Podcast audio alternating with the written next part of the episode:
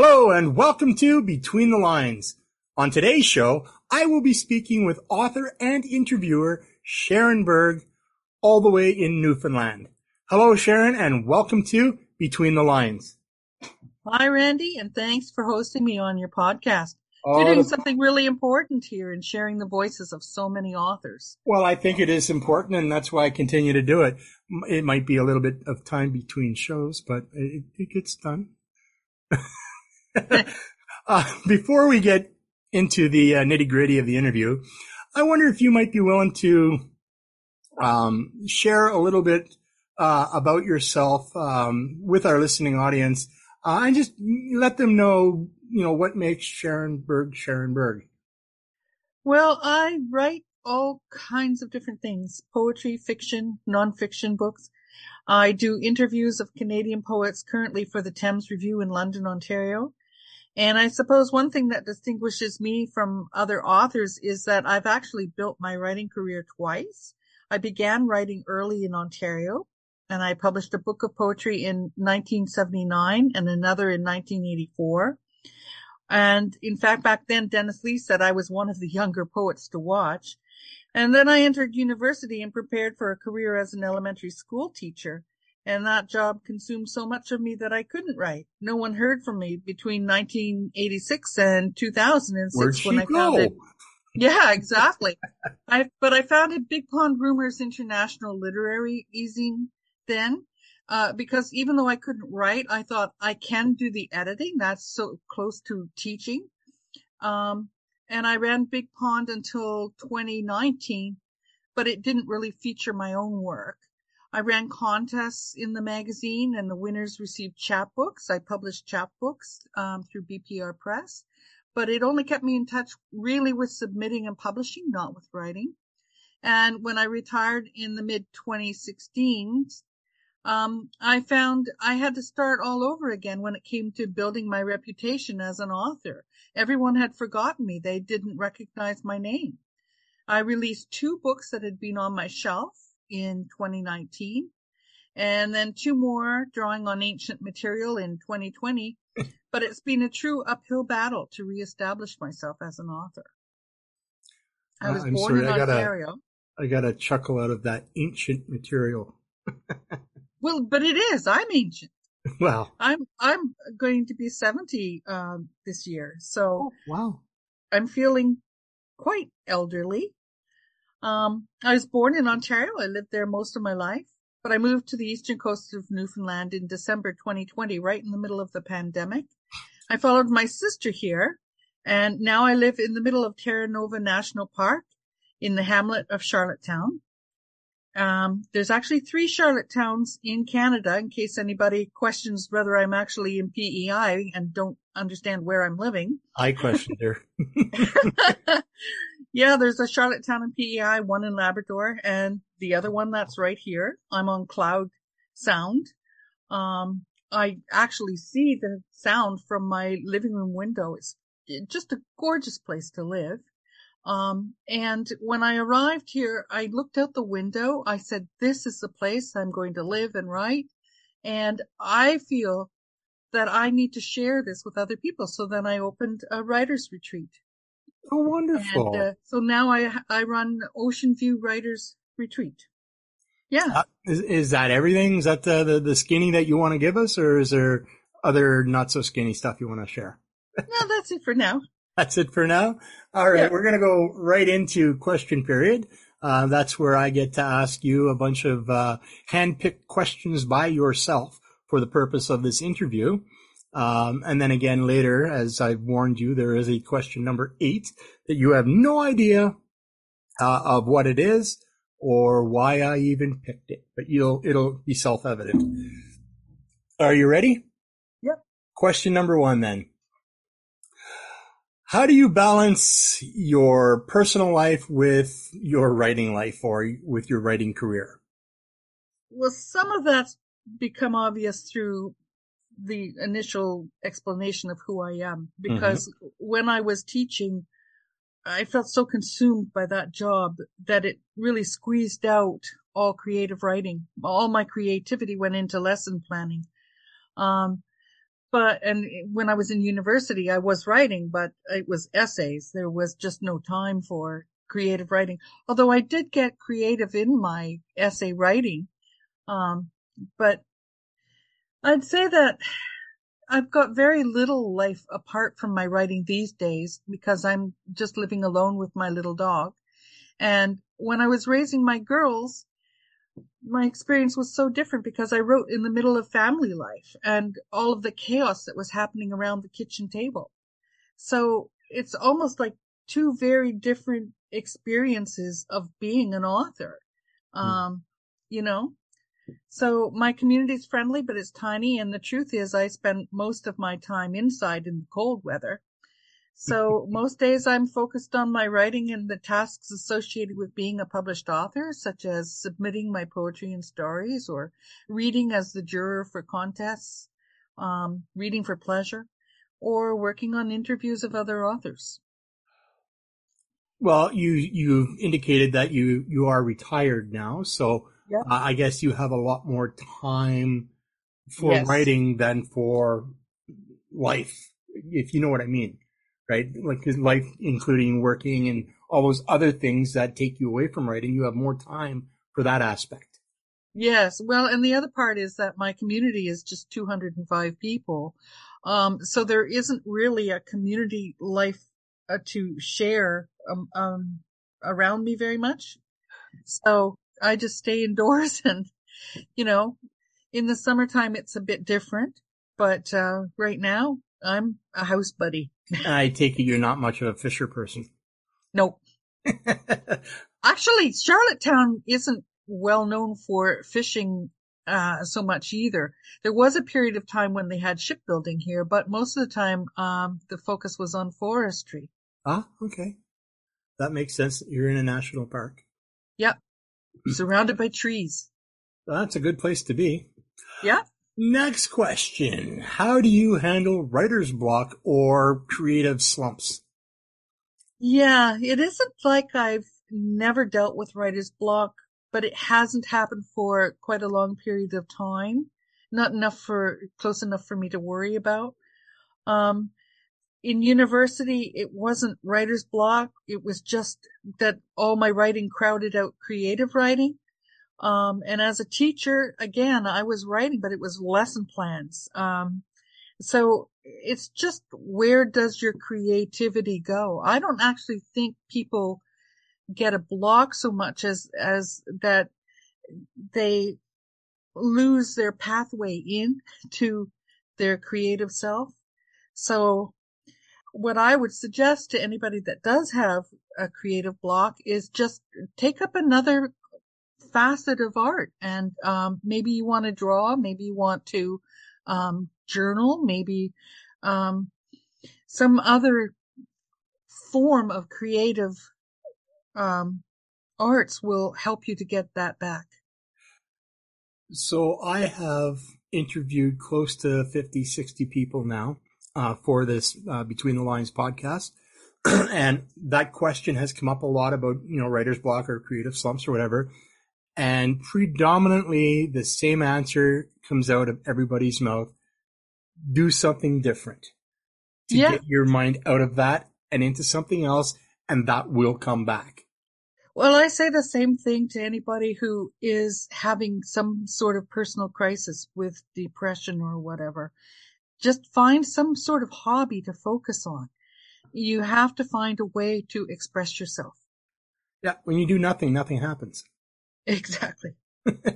I just came up with that. Uh, I won't patent it or copyright it, but feel free to use it. Um, but also, like, you know, I think most writing blocks or creative slumps occur when there's nothing on the page. And you're sitting there looking at a cursor who's mocking you. Well, I have to say, when I retired from teaching, I retired with PTSD. It was not a very happy time.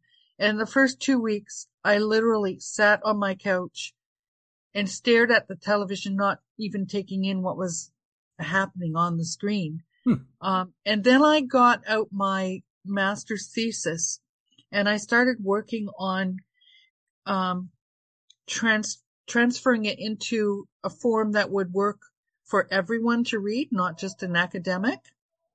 My phone's going in the background. I'm going to ignore it. Anyway, that I wrote myself out of PTSD by working on my thesis, trying to turn it into a book for the public. You know? And how's that going?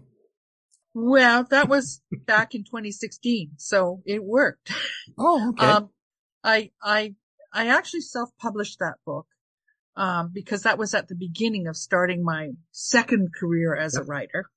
And, um, I only published 50 copies, but one I sent to the IPPY Awards and it won an award.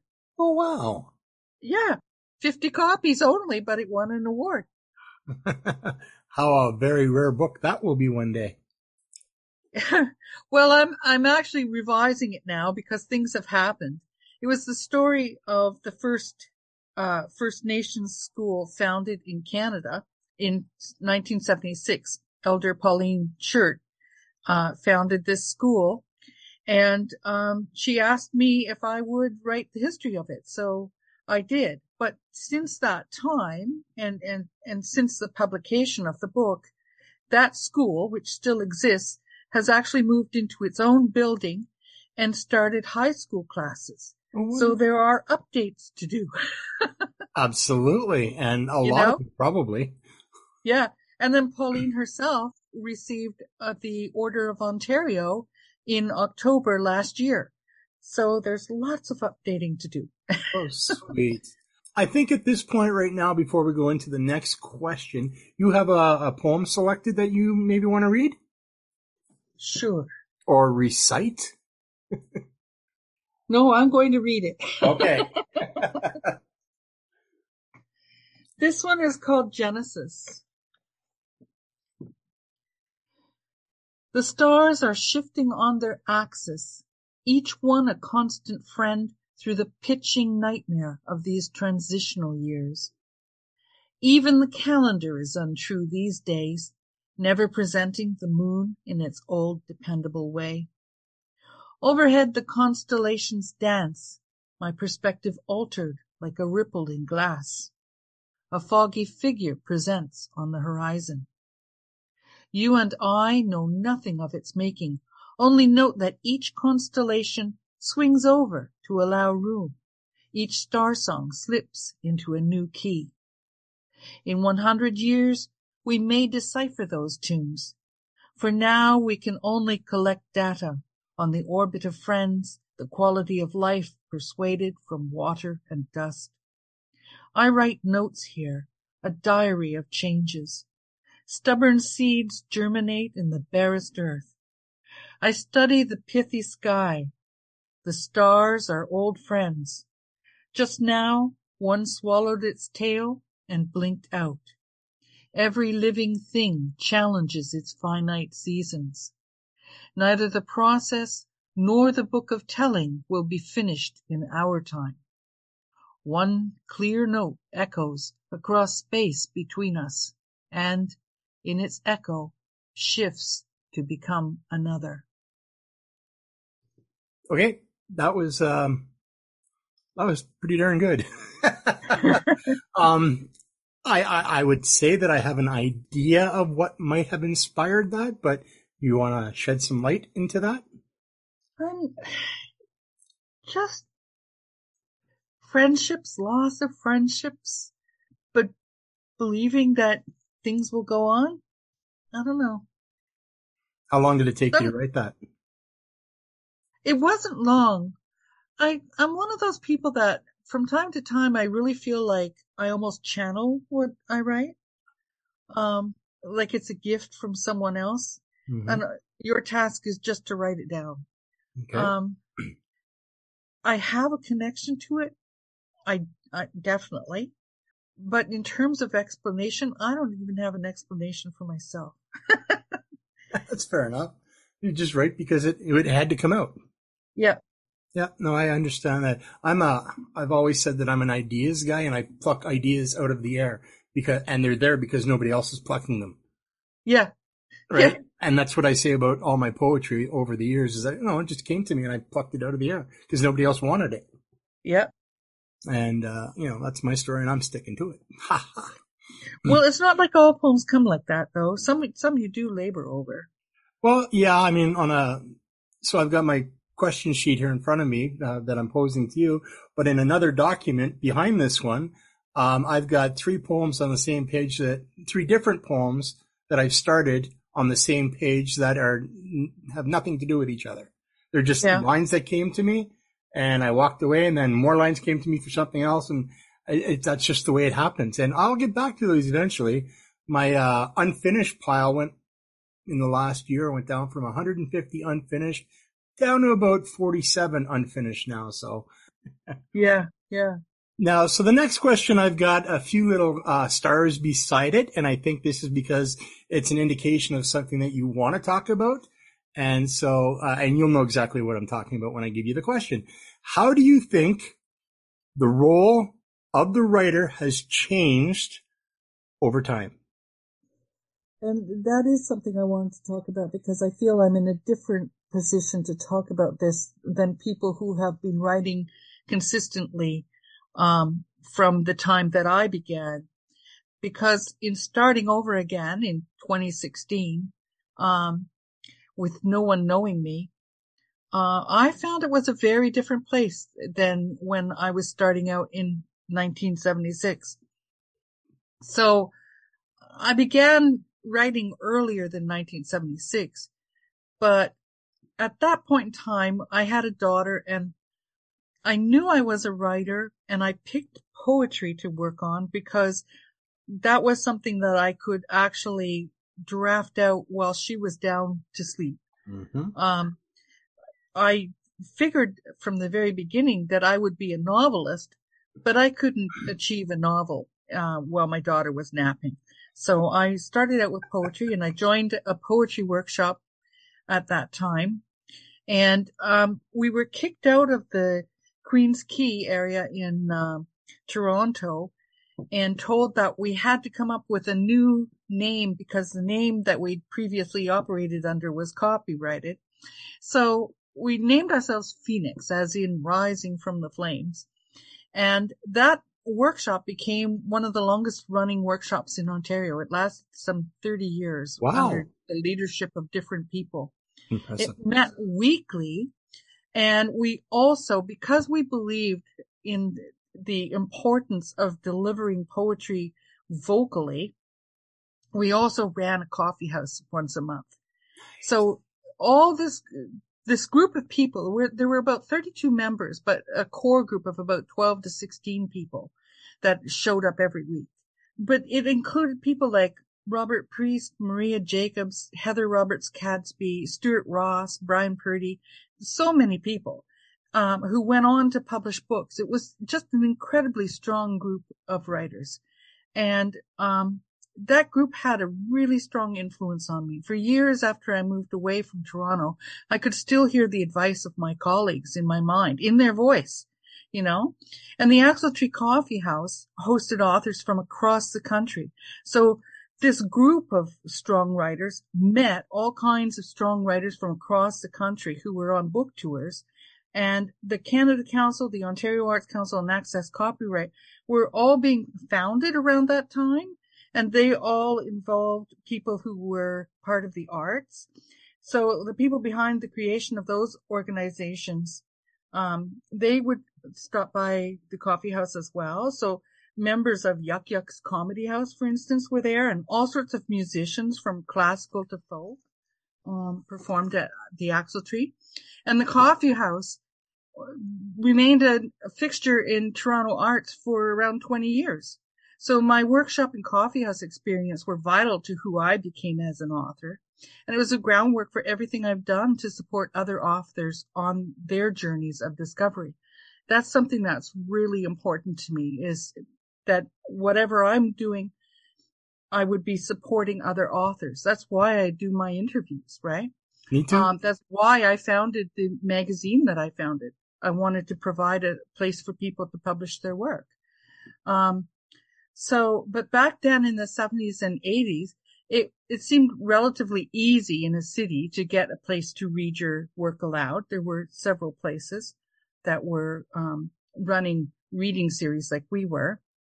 And in terms of publishing, we've always had to seek publication in magazines before presses would look at our books.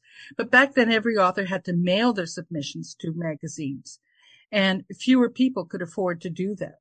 I was a single parent and I just put $10 a month aside for the cost of mailing submissions in.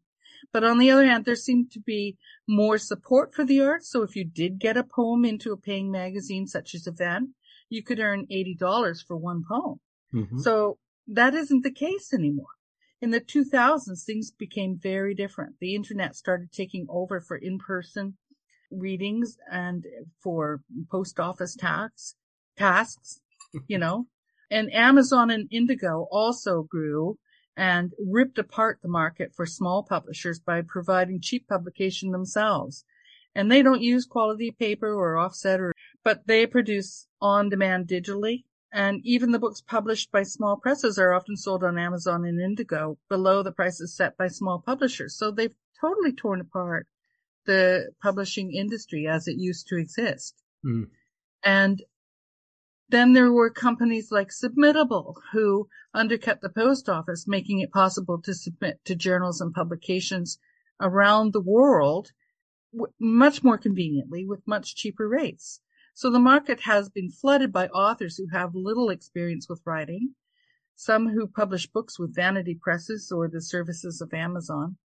And it all makes it a whole lot harder for a serious editor or a serious professional author to get through the slush pile. You know, the work that is being submitted to every press has piled up around their ears.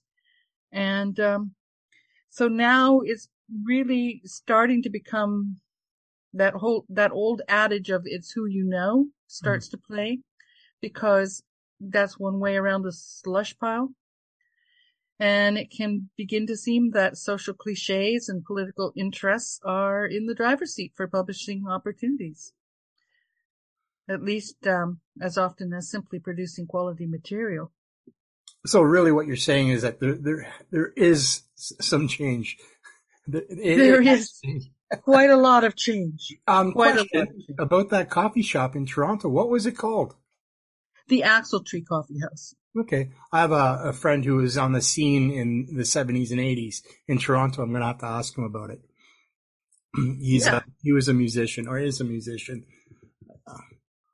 Um, you kind of touched on the next question, but we'll let you go into a little further. excuse me. We'll let you go into a, a further detail. How do you think social media has affected the way writers connect with their audience? Well, I don't think that um, people realize how much it has changed the audience or the people that are participating um, in writing. There's that that whole idea that you know the writer is a recluse, um, um, that they're an introvert.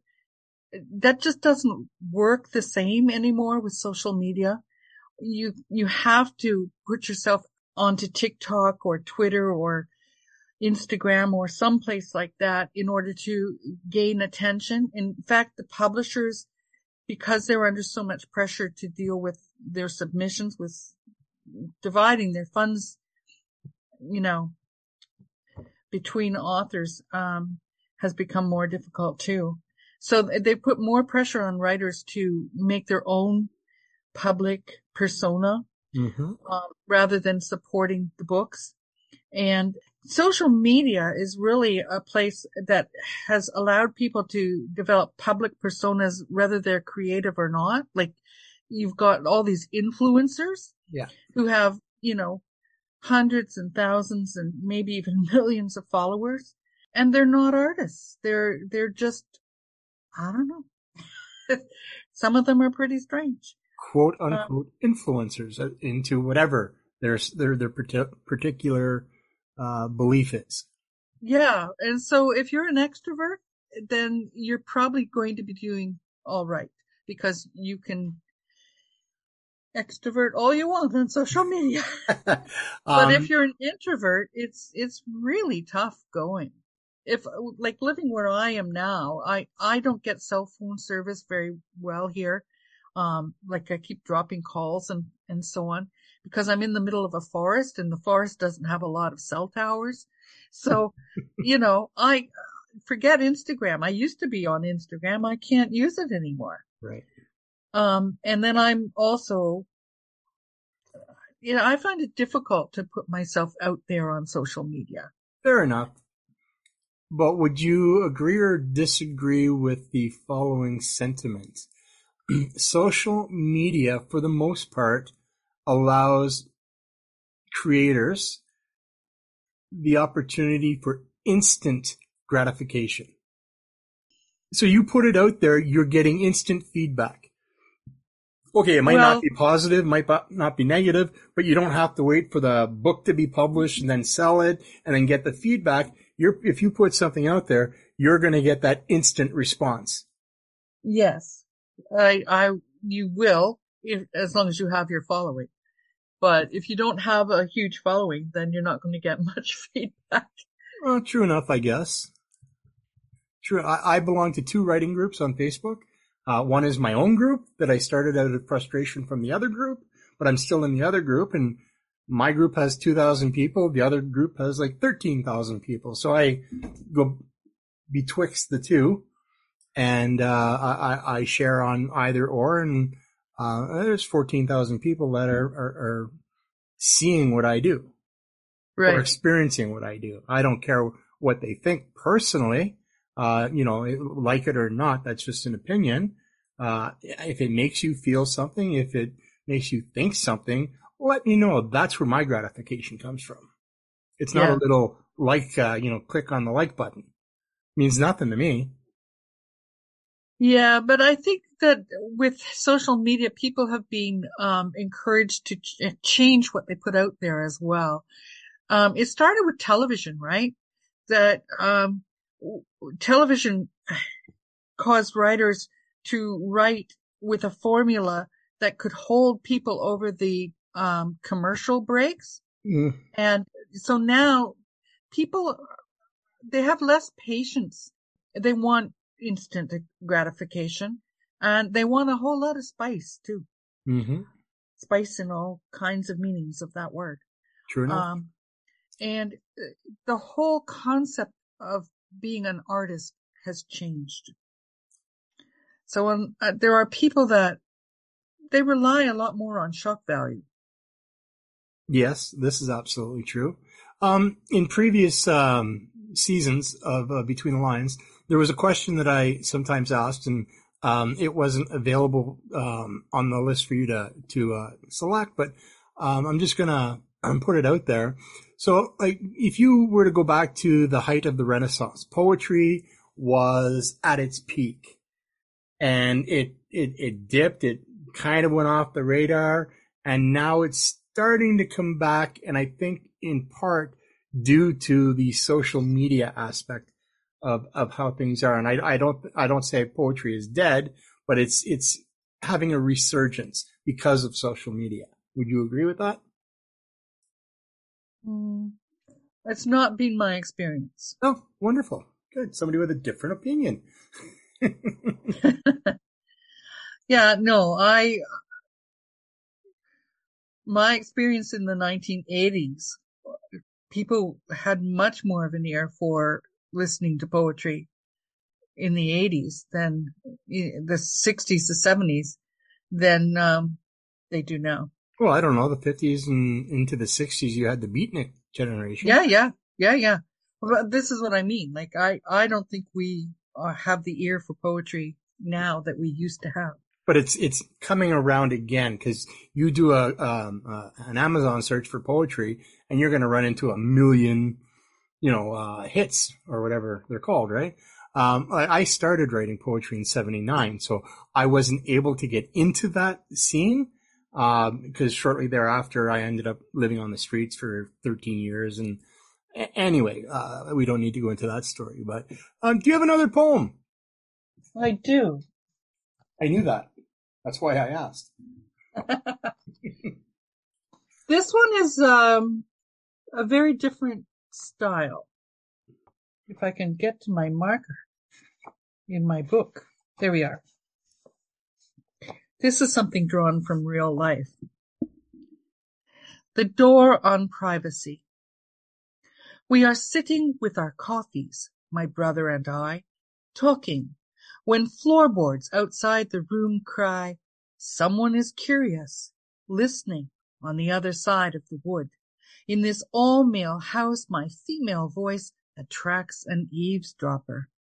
We pause, you in mid-sentence, me half giggling to think that anyone could be so nosy. But it isn't funny anymore as the handle rotates, the locked door is tried, that someone become a nervy, who's there? That doesn't answer, slipping down the hall, followed by grumbles of the floor. Can you hear me? Yeah. I'm giggling. You like that one. Uh, I'm giggling because you actually drew the scene in my mind with the words. And yeah. it was, it was very easy to picture. That was wonderful. and that's what we want to do as writers too, though, right? Is we want to be able to set the scene in somebody's mind, uh, with the words. Exactly. Yeah.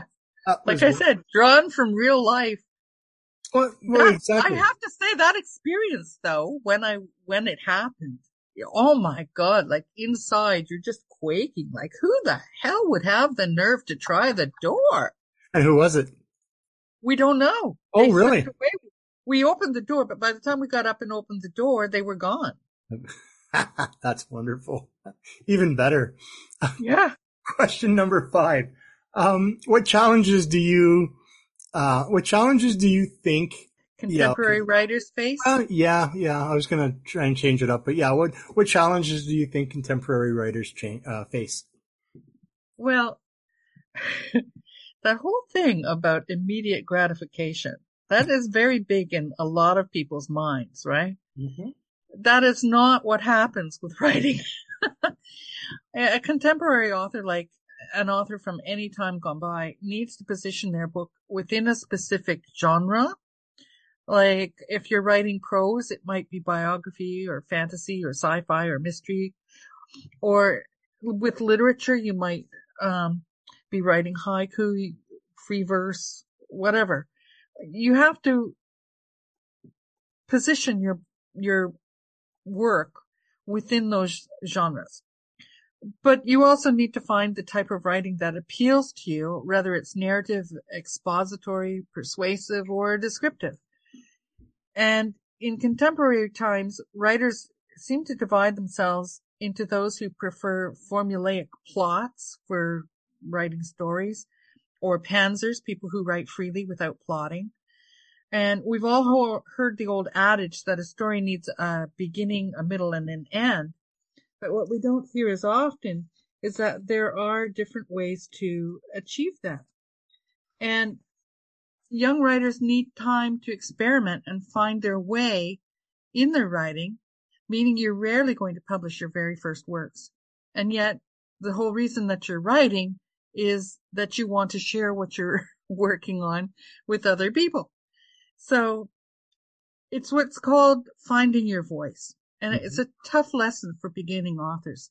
Some will try to substitute finding their hook with an audience by using shock value, but that approach often has a pretty short life. And one of the biggest challenges writers face at the moment is the same that it's been for writers from any age. It's patience their ability to wait. The market has been flooded. Editors are wading through really thick piles of submissions. In the 1980s, it would be rare to hear of a magazine that had reading windows of just a month or even a week, but not today. Even writers with multiple books on their CVs are waiting for two or three years for their accepted manuscripts to actually come out in book form. So patience is probably the biggest challenge. Oh, of course. And I'm sure that if you were to question, you know, any of the greats, uh, Dean Koontz or Stephen King or James Patterson and, and the list would go on, that they have many, many manuscripts that have never seen the light of day. Yeah. you know? Well, and then you have the people that think that they should be able to publish every single thing that they ever write. which just is, it for, isn't realistic. There's words for people like that, but we love them too. um, can you discuss any specific challenges or opportunities you've faced as a Canadian author? Well, I don't know anything except my Canadian experience. I mean, I've talked about some of the challenges, like writing, beginning to write in two separate um, frames of, of, of time. Submitting your work for publication is the least favorite part of my activity as an author. Like I, I want to write. I don't really enjoy submitting. um, dealing with the rejections is huge. And it used to be back in the 1980s, if I sent out 10 envelopes, uh, with, you know, a selection of poems in them, um, I would get back one or two that had acceptances in them. But these days, you can submit 15 or 20 times the same number of poems um, that you would have put into those envelopes. And you'll be lucky to get a publication from 15 or 20 submissions. It, it might take 25 submissions. Um, it's just hugely challenging to deal with the number of, of authors. Um, in terms of opportunities, I, I have had opportunities. Some of them I've let go. Like there was one time, um, back in the day, uh, when I was a young author, I put together a manuscript for a, um, anthology that gathered artwork and poetry. Mm-hmm. And, um, I had all kinds of name authors and all kinds of people who were just beginning to write. And I matched them up with artists to pull out various aspects of their poetry. That manuscript was accepted by a publisher. Um, it wasn't quite 100% finished, but it, in theory, it was accepted by this publisher. And then I ended up, I got very, very ill I couldn't finish in the time frame that the publisher had given me.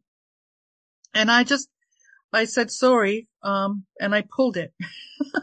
I, I didn't even think to, um, you know, check whether it could have been just delayed. Um, I just pulled it. But the thing is like over time I've learned you don't get one kick at the can. You, you have lots of different opportunities. So that book disappeared, but others have come out instead, you know? Fair enough. There's a lot of Canadian authors who write Canadian content. Um, do you suppose that that would be a challenge as a writer is to make a Canadian focused book popular in the world or I don't know if I'm saying that right, but do you catch what I'm trying I understand what I understand what you're asking. I've actually written one that is Canadian content. That's the book on the, it's a history, um, of the first native way school in Canada. Mm-hmm. Um, and I have not been able to find a publisher for it.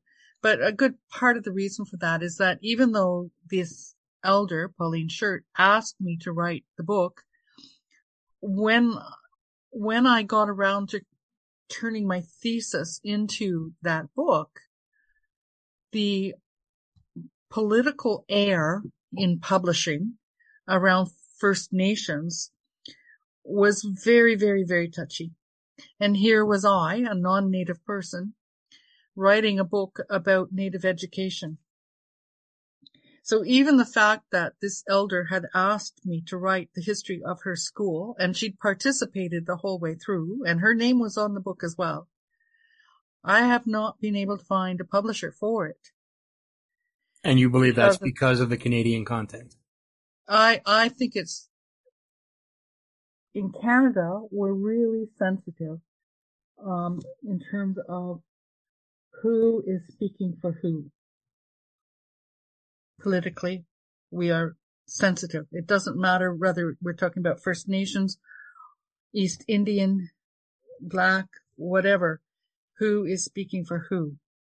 And so I have a feeling this book is, you know, it's, it's just a very, it's in a very delicate place as Canadian content. It is Canadian. Mm-hmm.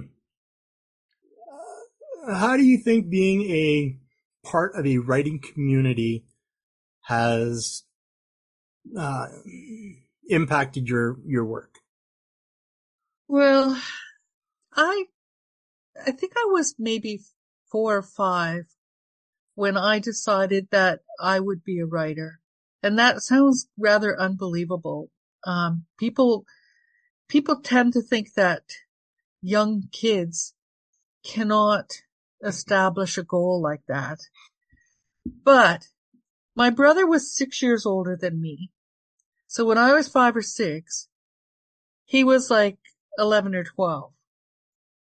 He was already writing, in part because his dad was a famous author. My brother is my half brother and his father was Al Purdy. And we knew that mom had been married to Al Purdy and we, we grew up in a house that actually made creative writing verboten. Um, dad had Bibles for everyone in the family.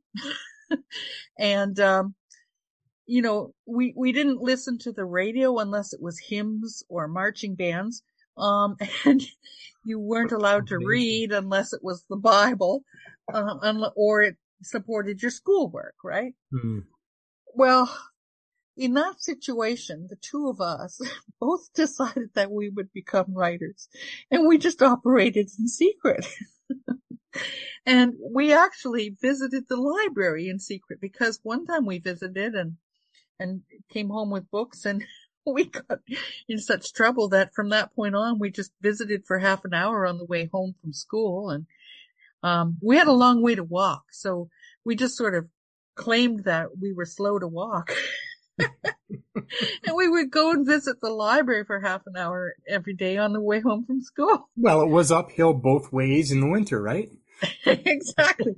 anyway, how has being part of the writing community impacted me? It opened worlds because uh, all you have to do is open a novel and you step into another world mm-hmm. that someone has created.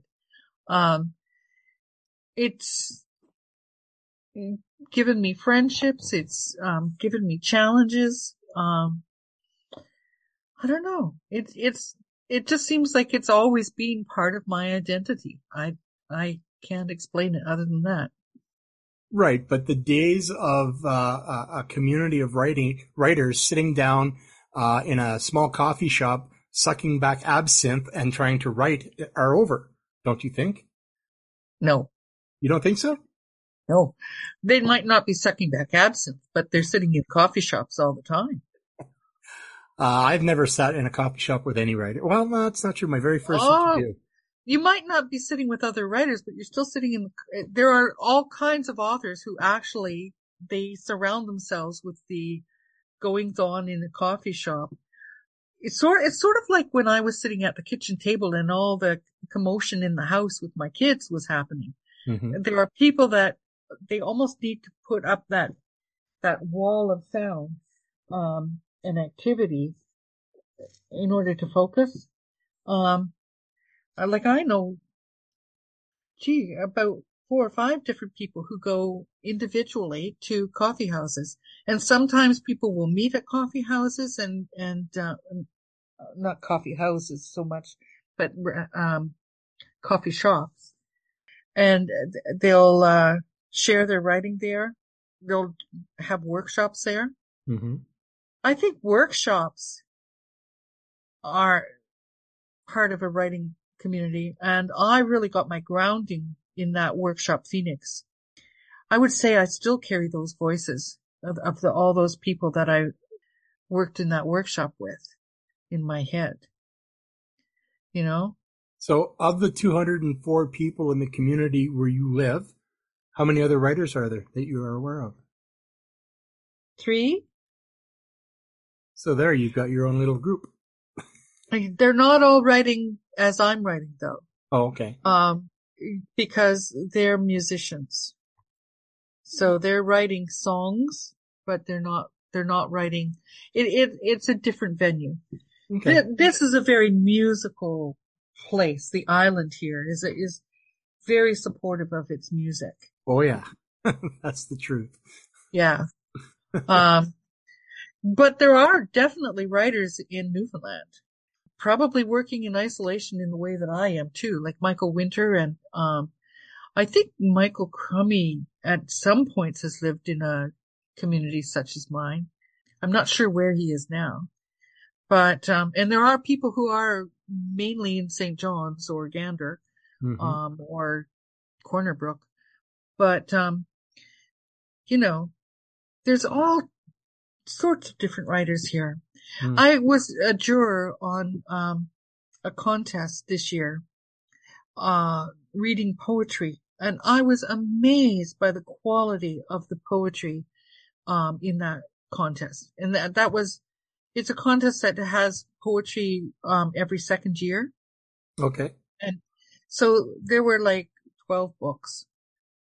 The, the quality was phenomenal hmm for, for the most part. There were some that were not quite there. Now, did you But- did you respond to this interview request uh, from my group or from another group? I saw it posted on Facebook. Okay. Are are you in my group? Canadian Creative Writers? Nope. Oh, okay. Well, you should join. um, in communities, you get challenged, and it's a Yeah. safe place to be challenged, Well, sometimes it's safe. Sometimes it's not. depending on the crowd Well, or the yeah. cul- or the culture that you create within that community. well, Because there are some toxic communities. Yeah. I, You're struggling. I mentioned before that my brother is Al Purdy's son Mhm. and I've stood by my brother's side while people yelled at him on the street that he should change his last name because he's just a fake and he's not Al Purdy's son and blah, blah, blah. Like they know Hmm. and they don't know. Right. Um, and Brian, um, you know, he really, really suffered as an author because of the response that the literati had towards him. Almost everyone thought that he was a fake. Even though Al introduced him to some of his writing friends, he didn't introduce him to everybody and he didn't pu- publicly claim him. Ah, So, you know, it can be a pretty cruel world too. this is true. This is true. So we've done the seven questions that uh, you were aware of, and Yeah. now now it's time for that mysterious eighth question that I choose, and I promise it won't hurt. what aspect of the writing process do you find most challenging, and how do you tackle it? If you're talking about writing and publishing, I think I've already said that I find the whole process of submitting to be really challenging. So just Um, just the submitting part. Yeah. You have to look, um, at every place that you're submitting to and try and figure out which pieces of your work will actually fit with what they're doing and what Mhm. they're looking for. And I just find it so time consuming to make submissions and, and to put your piles of work together in order to submit. Um, I'd much rather be writing than submitting. But what are you, You know? writing for then? Who are you? I am writing for the public, but it's, it's not, I don't write for a certain magazine. Right. Fair enough. you know, like you can have an idea of who the public is and, and who your audience is. But when you look at magazines, there, so many of them are, they're either accepting a particular genre of work or they want a certain style of work. Mm-hmm. It's, it's like a second career to be submitting. All right. That's, that's fair enough. But I mean, my personal feeling ever since I started writing, um, and, and, you know, a lot of people have heard me say this, so they know this to be true, is that I don't write for profit. I profit from my writing. And there's, there's a world of difference. I don't write for the money. I write for the sake of writing to improve myself.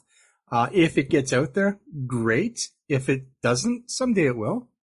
I'll die and somebody will find it all and go, oh, look at this guy. Well, whatever, you know, what an idiot or what great stuff or whatever. But I don't, I don't necessarily write for the money. I just write because I want to improve how I write. I don't um, see the connection. Well, okay. Frankly, um, because I'm not writing for profit either. Right. Clearly.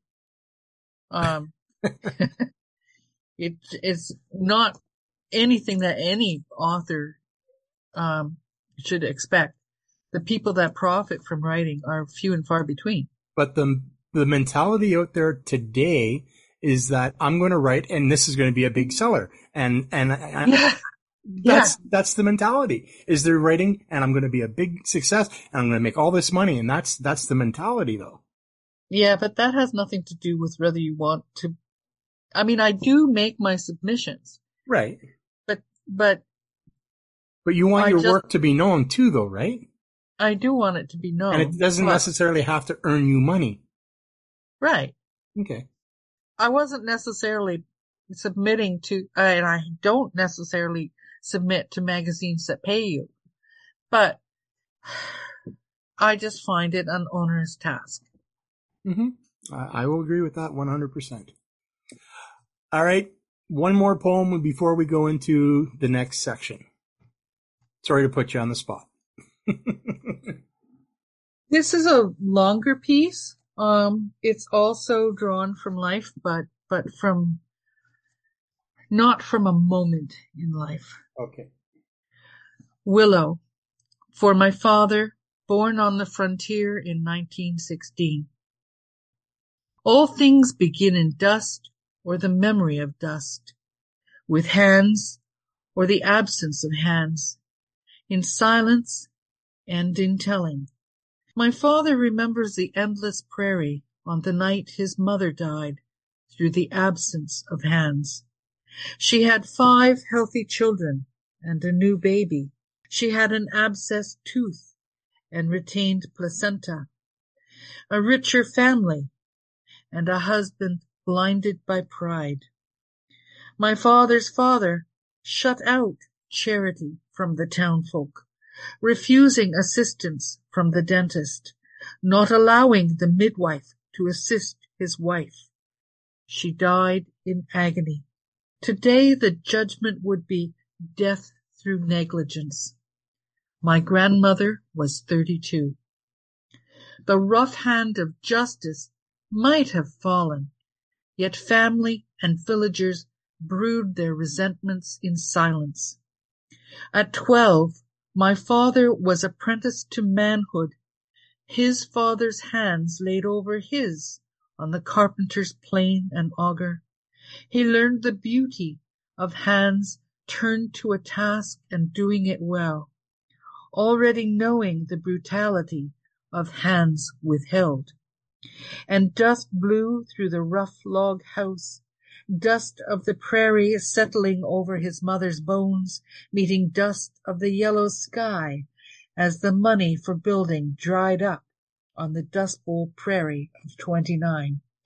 Villagers bolting their doors, my grandfather becoming an apparition, revenant, with a Bible spread across his knees.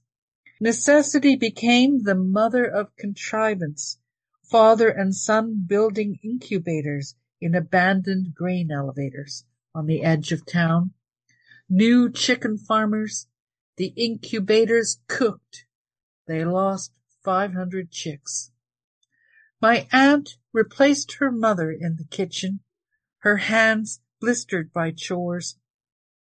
She grew vegetables in the dust. Decades later, her brothers report she made meals from nothing. But my father still refuses lamb, fifty years on, mutton his grandparents sent to feed their lost daughter's children, still gristly in his mind. At Christmas or Thanksgiving, these siblings gather for feasts with their children to share their versions of childhood well remembered.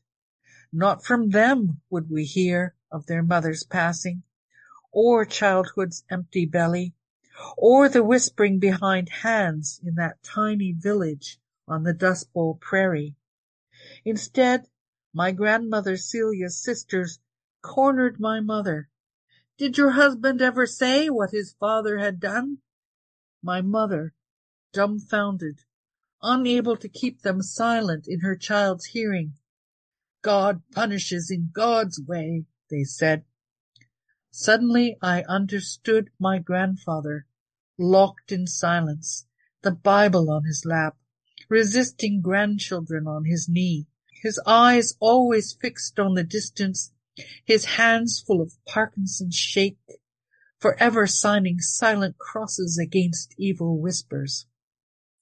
My father told us only of long hot summer's fencing on his uncle's sheep farm, how they split a fallen willow to pound the posts into hard prairie. The next spring so wet most of the posts sprouted, leaves adorning the fence line. Years later, the thickened trunks of willow grown around nail and wire. It surprises me only how deeply we depend upon this image of green life wrapping around nails in the post. All of our children taking leaf, no matter how we split the old tree, no matter what poor dust they must root in. Um, wow. Certainly a lot of emotion went into that. Yeah. Clearly a lot of emotion went into that. No, that's, that was very impressive. Thank you for sharing that one. Yeah. You grow up with stories, right? Oh, absolutely. And, and sometimes you overhear stories. Behind and, those uh, doors where you're not supposed to be listening. well, or, or they just talk in front of you because they just want to know. yeah, you know? true enough. Wonderful. Yeah. Thanks for sharing that. Now, as I said, we're going to move into uh, part two, which is um, called shameless plugging, which is really why I do this podcast is is to introduce, uh, or as I say, lesser known Canadian authors and writers, but in some cases they're not so lesser known. But anyway, um, and this gives you an opportunity to, you know, brag and boast and, and, and whatever. So, uh, the first question is what books do you currently have available, uh, on the market and where can people find them? Well, what the poems that I've been reading are from my book Stars in the Junkyard, which was published in 2020 by Cyberwit. That's a um, company in India. It's mainly available on Amazon, which is unfortunate. Bookstores just have not been accessing the uh, the book. But you can find my first and second books of poetry on Amazon as well. They're all out of print, but they would be available as used books. There's To a Young Horse was published in 1979 by Borealis Press. And The Body Labyrinth was released by Coach House Press in 1984. Um, this book that I've been reading from, it was, uh, like I said, it was published in 2020. Um, and it was a finalist in the 2022 International Book Awards.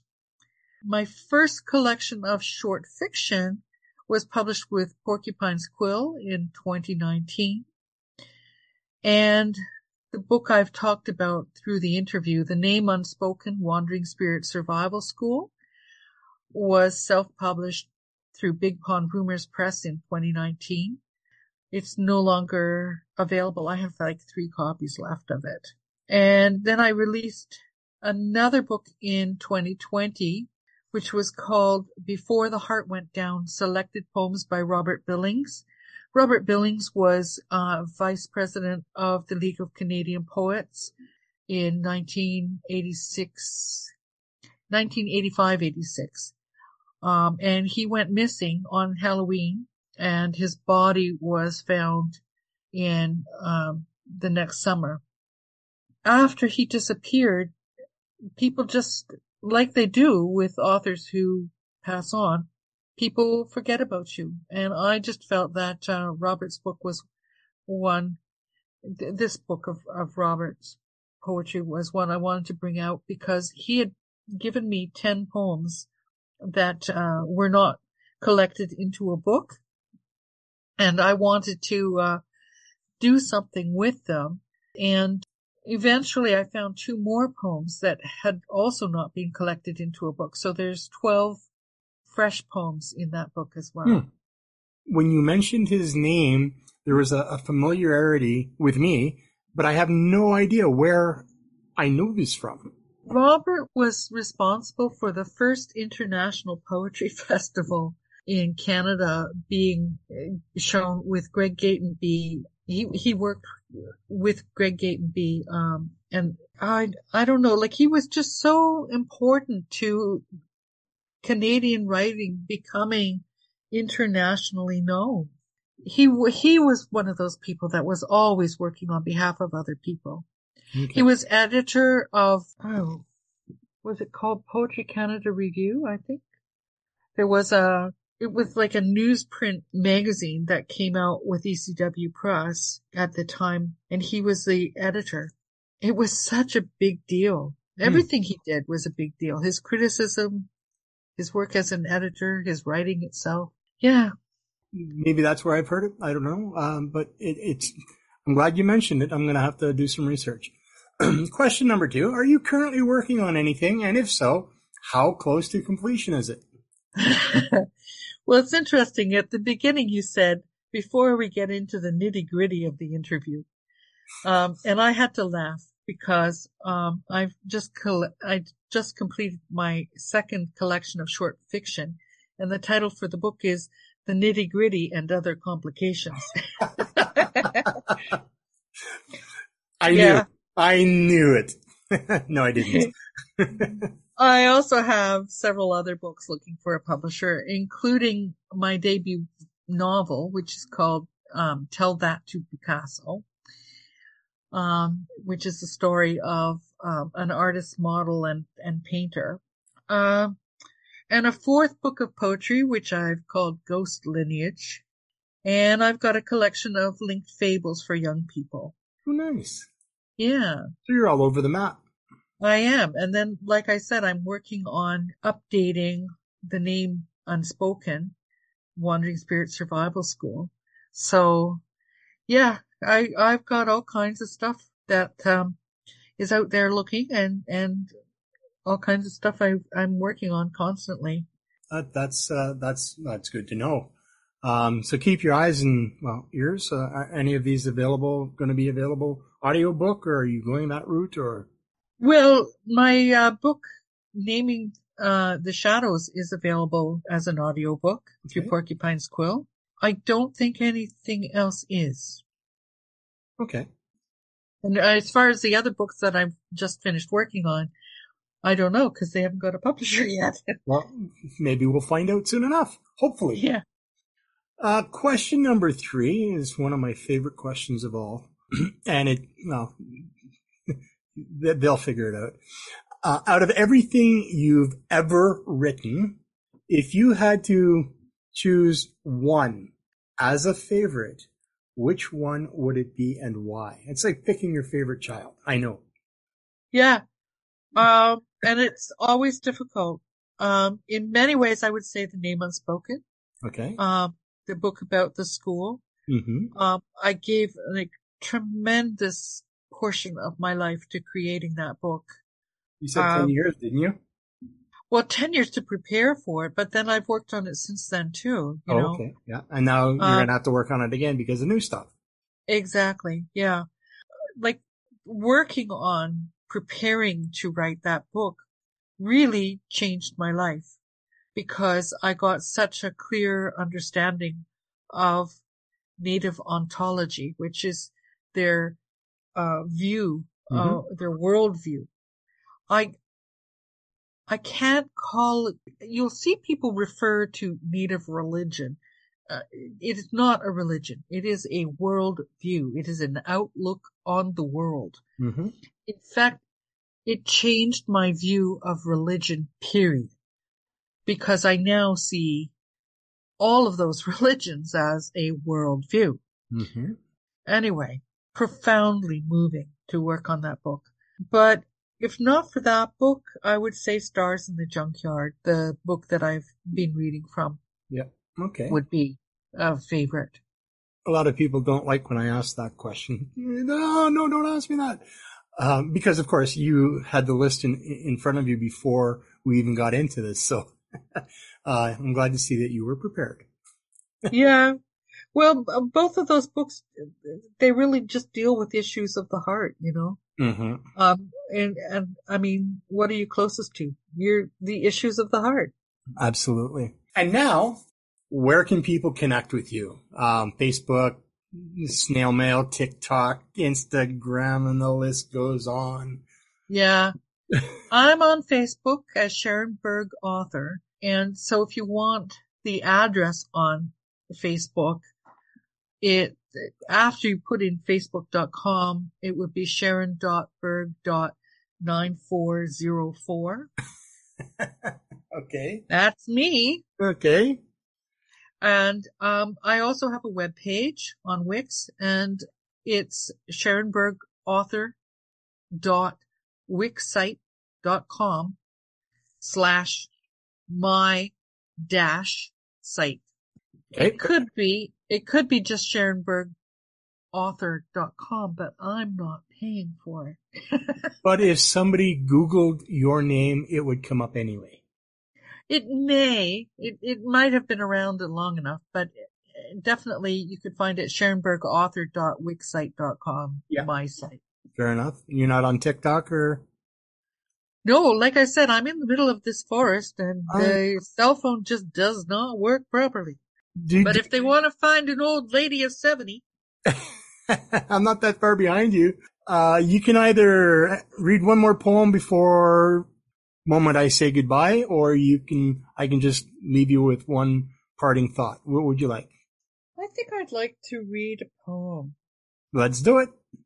We're not constricted by time, so. Okay, well, this is a fairly sh- relative to the last poem I read, it's shorter anyway, and it's from a different time in my life, but I like Metamorphosis. Like children, we have taken books to bed, reciting favorite poems, each to the other.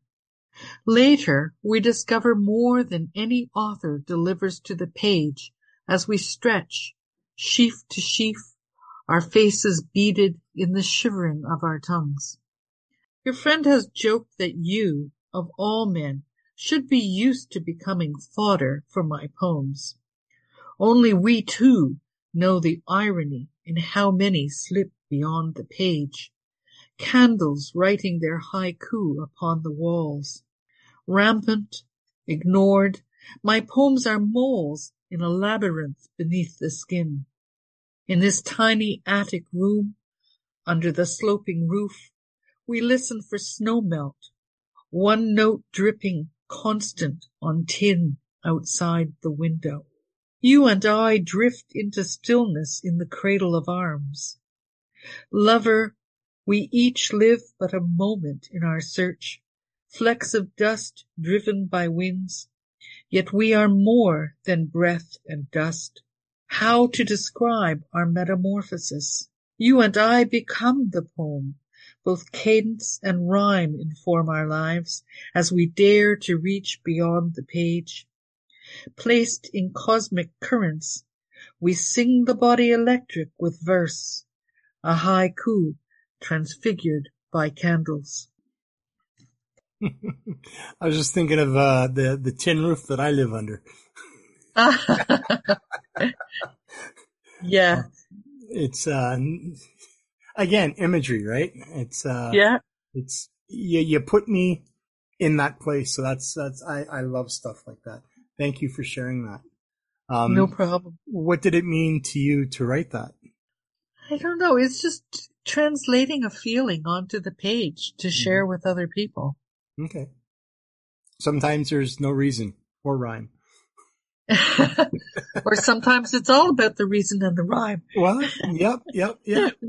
In closing, what would you tell anyone who is considering trying to become a writer and or get published? Whatever you do, give yourself the grace of time and prepare yourself for many rejections because even the best authors with many books under their belts um, receive rejection after rejection. I, I'm still reading from colleagues um, as old as I am and a little bit younger about how many rejections they receive. Patience is probably one of the biggest things you need um, as an author. It's hard slugging. Mm. Mm-hmm, absolutely. All the way, all the way to the end. But is there an end? No, that's uh, that's pretty sound advice right there. Sharon, uh, I just want to say thank you so much for taking time out of uh, your day um, to come and join us here on Between the Lines. It's um, it was it's been enlightening. It's been fun. Um, I always love to hear other poets because that's uh, that's predominantly what I do. Is I, I, I write what I call poetry, and yeah. Um, but yeah, it's uh, it's been fun. It's been uh, educational. It's been insightful. And again, thank you so much for your time. No problem. Thank you very much, Randy. Not only for this interview, but for the interviews that you're doing with other people. It's really important and it is one of the things that does build our community. I agree with you 100%. Um, with that, have yourself a great, wonderful rest of your day. Thank you very much. You too. And that's a wrap for another episode of Between the Lines, the podcast. I want to extend my heartfelt gratitude to each and every one of you who tuned in today. Your passion for literature and the written word is what makes this journey so extraordinary. But before you head back to the world beyond our literary haven, I have a quick favor. If today's episode resonated with you, help spread the word. To explore more about me, or read the blog, or hear all episodes of Between the Lines, head over to www.therandylacey.ca. If you believe in the magic of writing and want to be part of the Between the Lines community, show some love by clicking on the Buy Me a Coffee button in the top right corner of the page. Your support, no matter how small, helps me bring fascinating conversations with talented authors and writers. Your support is crucial to keep this literary ship sailing please consider subscribing to be notified of any news about future content. If you have any questions, comments, or are interested in being a guest, email me at randy.btlpodcast at gmail.com. So, until next time, happy reading, writing, and living between the lines.